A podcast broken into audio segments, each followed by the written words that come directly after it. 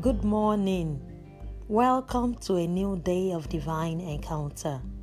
Our strength for today, 7th April, Psalms 19, verse 14.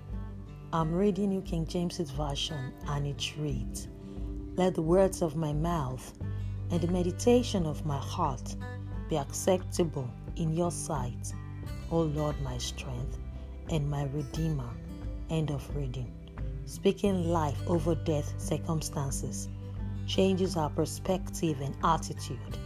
We can't always control our circumstances, but we can take charge of our attitude and please God.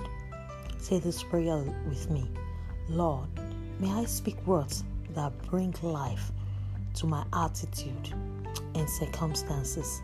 In Jesus' name, amen.